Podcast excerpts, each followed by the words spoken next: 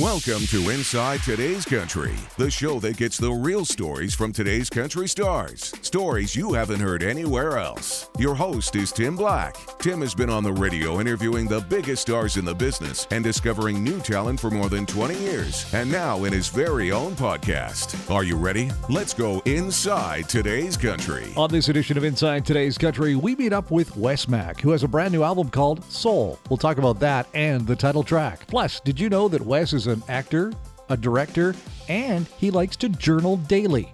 Plus, he learned this from a fan. and that it's not mine anymore. Like once you put that thing out into the world, that belongs to whoever's listening to it. All that and more as we go inside today's country.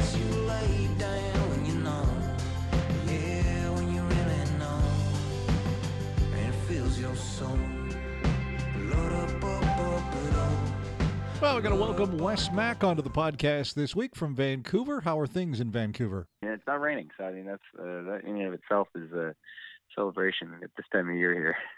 You know, people always say about the city of Vancouver, it's a, a wonderful city until it rains. Oh yeah, yeah, and I mean like, you know, I've lived here long enough that rain doesn't bother me too much. Uh, I grew up in Calgary, and when I first moved here, it it it did bug me a lot because. You think you like you're kind of used to on the prairies when it rains, it rains hard Mm. for a brief period of time. Whereas here, it just kind of will go for. I remember the first January I ever spent here. It rained 30 days in a row. We we set a record. I'm a West Coast guy. I, I grew up in Victoria. Uh, Gore- right on. Gore-Tex uh, has to be part of your wardrobe. You know, I uh, uh, it's not, and I I'm I'm ridiculous like this in that I literally la- like uh, last year just finally bought waterproof boots, and I have lived out here for like 14 years. I don't know. I don't know. I Are you guess, wearing uh, your sandals or what?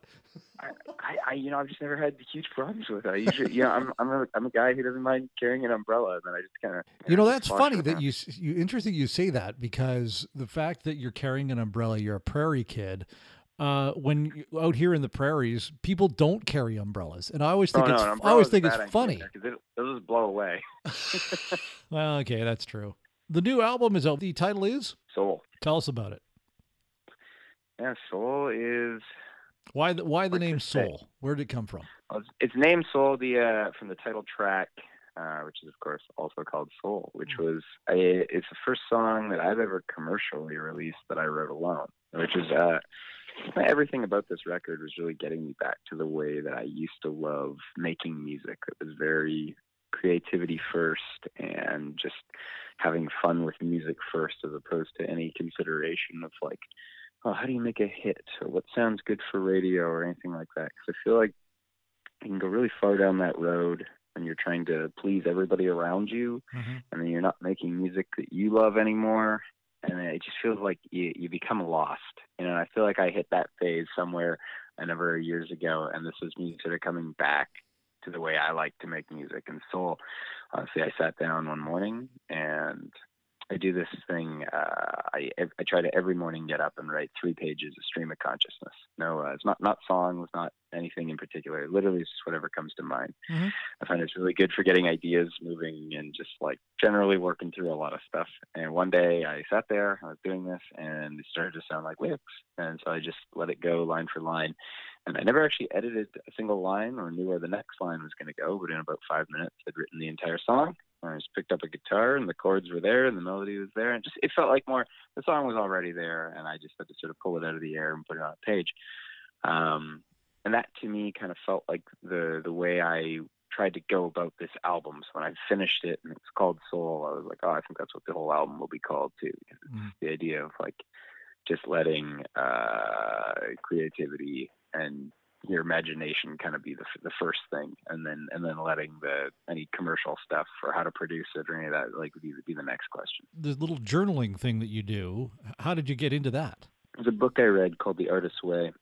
I'd really highly recommend it, not uh, to everyone, uh, uh, not just artists. It, the the applications of it are are really helpful in life. Um, and there's a number of little pieces of homework it gives you to do.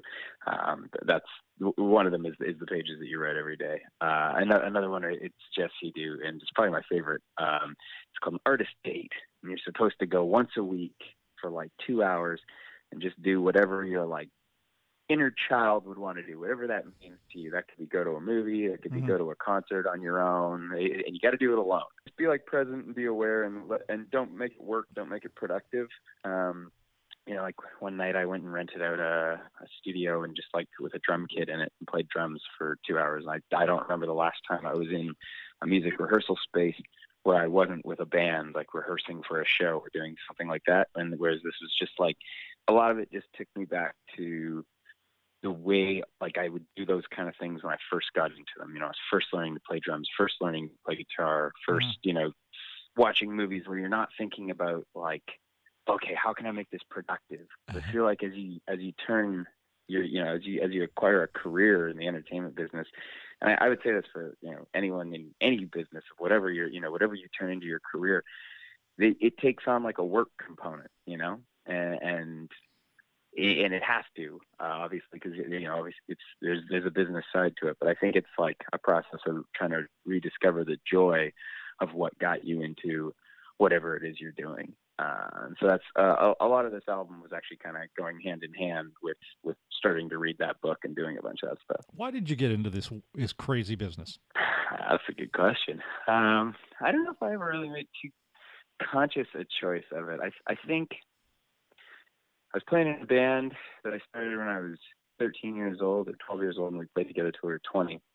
And when I was about 14, so like a year or so into it, I remember sitting on my couch um, with my best friend, who's like still my best friend, and literally is like you know came on the Shania tour with me, and we've got to play together for for years. And he said like, "Oh, like I want to be a professional musician. Like I want to play bass and like play music for the rest of my life."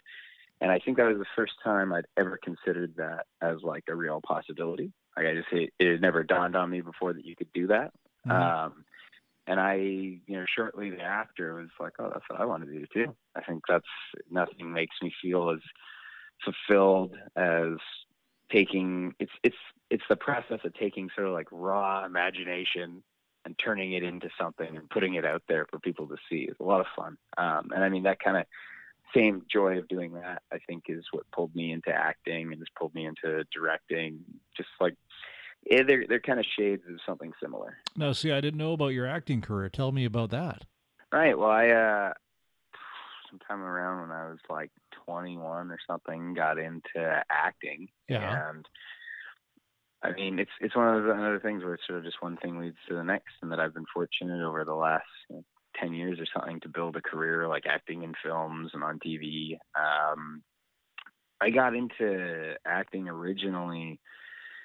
I guess weirdly, the like sort of life moment that led me there I was sitting in a university class. I was sitting in a quantum mechanics class in second year, and I my intention was to get an arts degree with like a physics minor. Uh, Okay.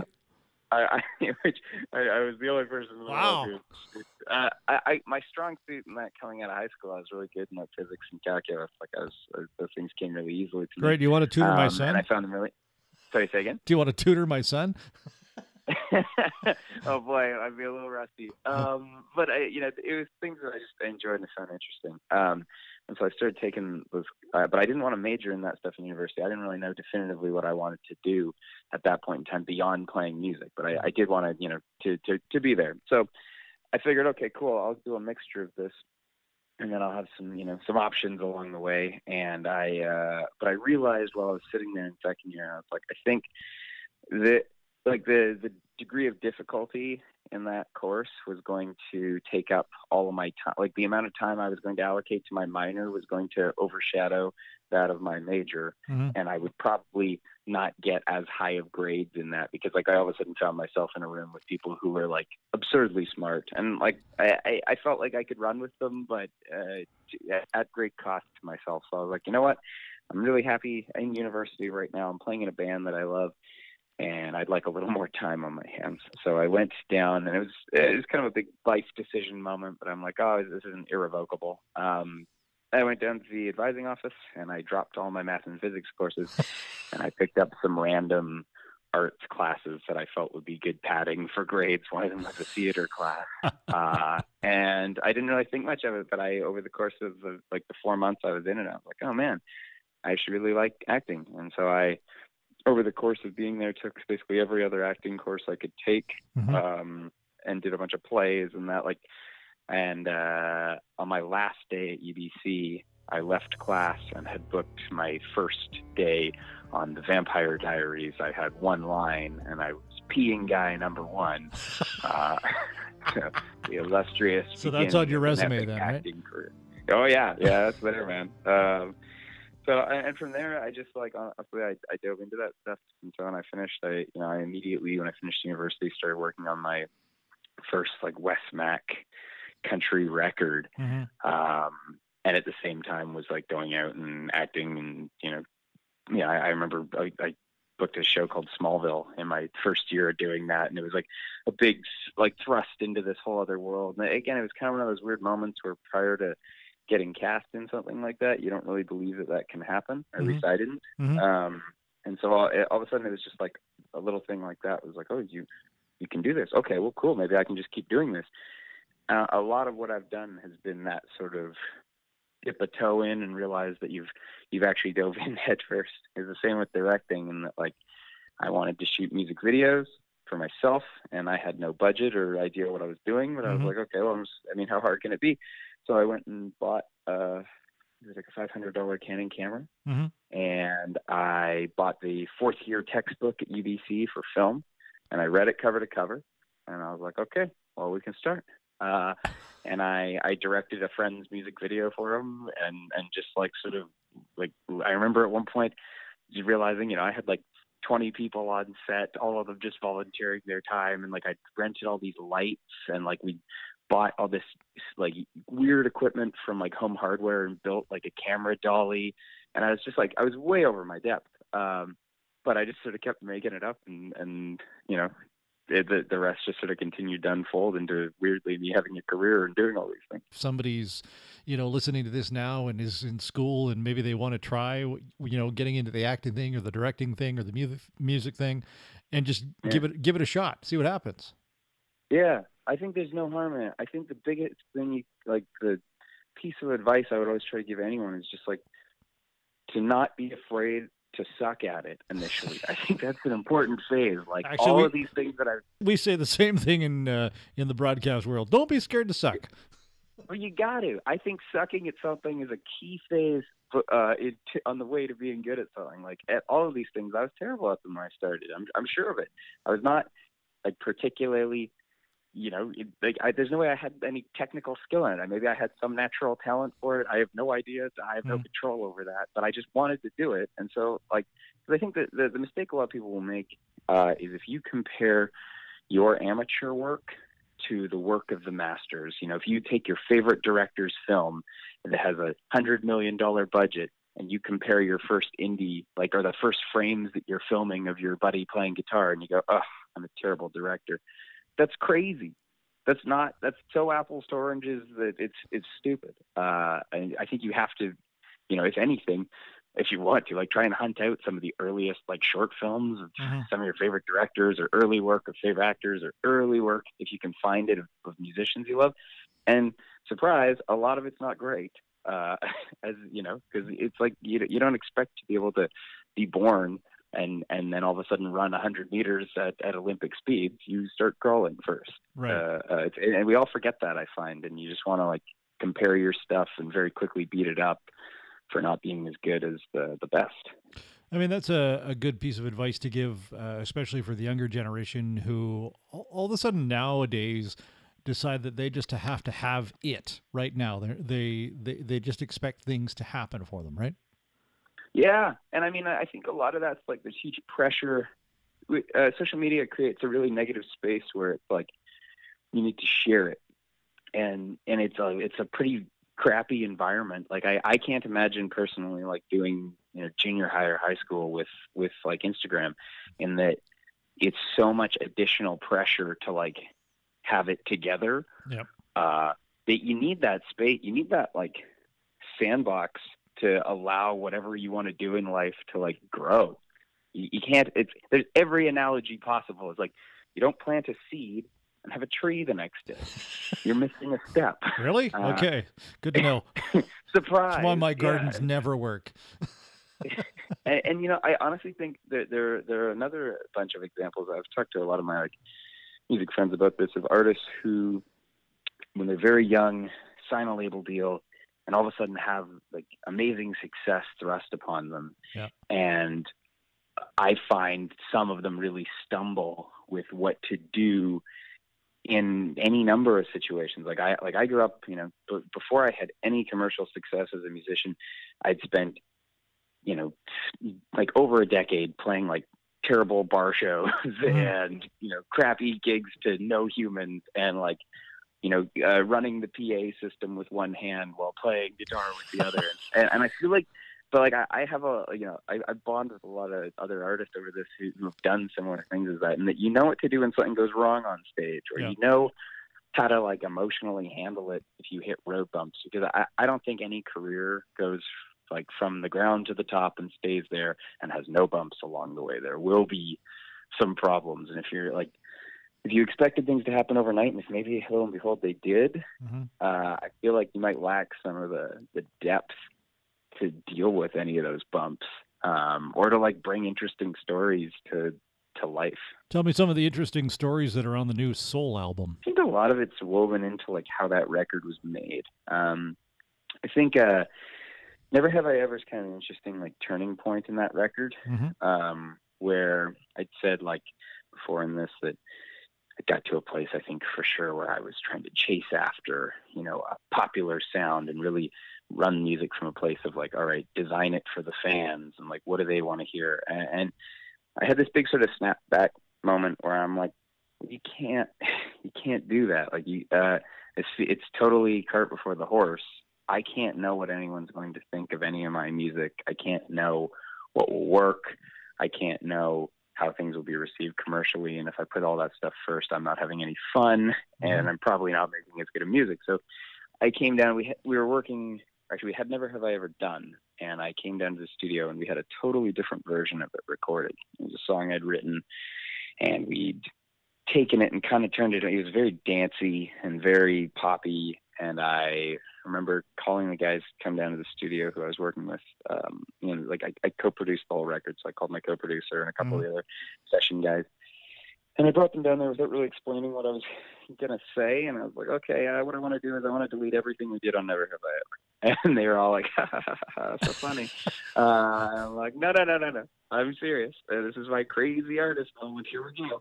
Uh, like, here's what I want to do. I want to, I want to take this song back to nothing and record it and try and like not lose the story of the song and keep it much simpler and keep it like don't add hooks for the sake of adding hooks. Just try and do this organically and make music the way like make, make it the way that i actually want it to sound for me because Mhm. that's the only thing you can't control how anyone else will ever hear that song. All i can know is how i hear it. And if i'm feeling un, like i don't really like it and i'm just hoping other people will Mhm. terrible place to create stuff from and just not what I want to do as an artist. And so we took it apart. And then weirdly, over the course of doing that song, I remember one night my co-producer Jordan called me. He's like, it was like it was really late at night. It was I'd driven home from the studio. I it was like one in the morning or something when I got home. And he said like, hey, like this is my favorite piece of music I can remember working on in like five or six years, like in the last like chunk of time. Uh, and he's like, I think we're really doing something cool here. And I was like, yeah, I really feel the same. And, and it was just this weird little aha moment where the rest of the record was governed by this of it wasn't like, okay, time to roll out these instruments on it because that's what's on all these hit songs. Let's listen to what's on the chart. Let's A B this against the top five songs right now. Uh, we never did that again. Uh, it was totally the other direction of just like, I remember for like when we finished Soul, um, which is again like my favorite track on there. Mhm. Uh, and actually, probably all the I didn't A B it against anything. You know, there was no like, does this sound like this? Does this sound like this? It was like, cool, let's make this. And if I like how it sounds, I'm we're, that's it. And, and that's not to be overly selfish with it. It's more just I'm saying like I don't know how anyone else will hear it, but I have to believe in it for it to mean anything to me. And then if anyone else does, great. They're, they're going to find whatever meaning they want in it. You know, I, I remember doing the, the Shania tour years ago, and one of our first stops, we did a meet and greet. We did, we did a meet and greet every night. There was, was one stop where Fan came up to me and says, "Hey, like your song "Before You Drive Me Crazy," it, this is what it means to me." And they told me a kind of personal story. and like and it got me through that.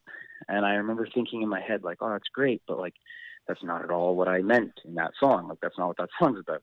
And, and you know, you know, I gave him a hug and you know finished the conversation. But it was later that night I was thinking about it again, and I was like, hang on, like I think I'm wrong. I think they're right and that it's not mine anymore. Like once you put that thing out into the world, that belongs to whoever's listening to it. And I mm-hmm. think of all the songs that mattered to me growing up, where who knows if I misheard the lyrics or misunderstood what the writer was trying to say. It doesn't matter. Uh, it was for me what it needed to be, and that was probably one of the most liberating things for me as a songwriter to accept, and that you don't have to be clear. You just, you know, it it becomes my job to just put down whatever it is I'm feeling and you know make it something that I love mm-hmm. and connect with, and then beyond that, it's up to the world to decide what that song will mean or anything like that. Wes, I love your uh, your outlook on life and, and the way that you look at music. I think this is an amazing uh, story that you have, and you're just putting out music for, for the sake of putting out music. You know, I think, think sometimes we get caught up in the the way that the music is put out in our world now that it has to be catchy, it has to have a some kind of you know something that's going to draw you in. But for those of us who are music purists and just love listening to music, this is what you're doing. Thanks, man. I I mean that's what I'm trying to do, and like I also kind of trust somewhere in there. Like I I feel feel like I know how to write a song at this point. So it's like, yeah, will it have a melody that's that people can sing along to? It probably will. But yeah. I'm uh. not going to sit there and be like, is this the catchiest version of it? Like I, I just remember for years getting into this and going down to Nashville and writing, and the like it's so it becomes so clinical and so mathematical of like, okay, let's analyze these five pop melodies here. Okay, what's the common thread? Like they're moving over the okay, it's going to go like this, and I feel like I've never written the best music that way. The best stuff has always been that weird, like it just kind of was pulled out of the air. I mean, even the songs that I've had that have been like my biggest commercial successes mm-hmm. were not written by the numbers. They were always like it, it just was there. You know, I feel mm-hmm. like your subconscious is so much better at writing and doing like many things than your conscious mind is. I mean, you know, you got to look at what your subconscious is trusted with. Your heart beats on its own. You breathe for the most part, unless you think about it. And now we're both thinking about it, but you do that on your own. Uh, uh, I feel like the human body is really great at, at, at, a bunch of things and doesn't trust our overly worrying conscious mind sometimes to drive the ship. And so it's like if you want to take your really conscious analytical mind and be like, cool, do something really artistic. I think it's it's like an overload at times. It's like there's too much to analyze, you know? Like your conscious mind is good at making sure the like that the cheetah doesn't eat you. I feel like that's what humans are evolved to do. Like that's our fight or flight response. Like, okay, we're there to design to, to make sure that you don't starve to death and like that you have a roof above you and you're going to solve those kind of problems with your conscious mind. But like a lot of the emotional stuff and creative stuff, I feel if you think too hard about it, mm-hmm. um, you kind of get in your own way. Dude, I you know this has just been amazing listening to your your whole story. I think uh, learning more depths of what uh, Wes Mack is all about, and I think this is very cool. Thank you. Thanks for giving me the platform to do it. You, know, you don't always get to on shorter interviews get to give you your life story and explain a quantum mechanics class and all your views on the subconscious. You know, still not, never going to know what a quantum mechanics class is. I, uh, you know, no, you, are one. Oh, dude, it's pretty. It's, it's cool stuff. It's probably even over my depth at this point. It probably always was. Who knows? What are uh, What are you listening to right now? Um, let's see. What are some of my favorites? I'm always listening to John Mayer. I I, I do like. Why, uh, why John Mayer? John Mayer. Uh, because I used to I did not like John Mayer at all when he, when I when he first sort of appeared. I felt he was this sort of pretentious, uh, you know, totally over the top, art wanky kind of artist, and I think it's one of the things that I, I grew into it somewhere along the lines. Um, I, I love like I, I love John Mayer, uh, you know, beyond most artists at this point, and, and that I feel like he kind of makes music along these same lines. That it seems to just be like these days, particularly in the last handful of records, it's really for him. Seems to be stuff that he really personally enjoys and doesn't feel like it's chasing pop charts around. And I really admire that he's a musician who, for his musicianship, can go and sell out an arena. And I don't know if he's had a song like on radio in years. And he just has like, you know, diehard fans who, for, for me, it's I go to his songs and like he's a brilliant songwriter and the production is always extremely minimal and it's just what you need to tell that story and nothing additional on top of it. It feels very effortless. Uh, so I'm a big fan of him. Uh, I've been listening a lot to this um, Scottish artist Lewis Capaldi, who I has just gone. His song just went number one in the states, and I I think I would I would if I were a betting man, I would say by this time next year he'll be like the biggest thing in pop music. Um, oh, wow. He he's just got like a cannon of a voice. Like it sounds like it's a chainsaw. Like just super super grindy, but is I uh, so lighthearted and so hilarious on social media. He's this like very unconventional looking guy, like not your classically good looking dude. He's kind of this chubby Scottish guy, but he seems to really just like appreciate that this is all happening and that he's got a career and doesn't seem to take it too seriously. I think that's big for me right. uh, with artists of like you can take the art seriously, but you can't take yourself too seriously because like at the end of the day, none of this is we're not saving lives. We're just hopefully uh, making some people's lives a little better. Wes Mack, where can people find you on social media? You can find me uh, at Wes Mack Music is my handle across like every piece of social media that exists. So you can find me there, or you can go to wesmackmusic.com, and, and it'll just lead you back to my social media. And the album is out now. People can download it, stream it, listen to it wherever. I want to thank you very much for uh, spending some time with us and uh, getting to know you a little bit better. Oh, it's my pleasure. Thanks for chatting. Thanks for listening to Inside Today's Country with Tim Black. Don't forget to like and subscribe. This has been a TimBlackOnAir.com production.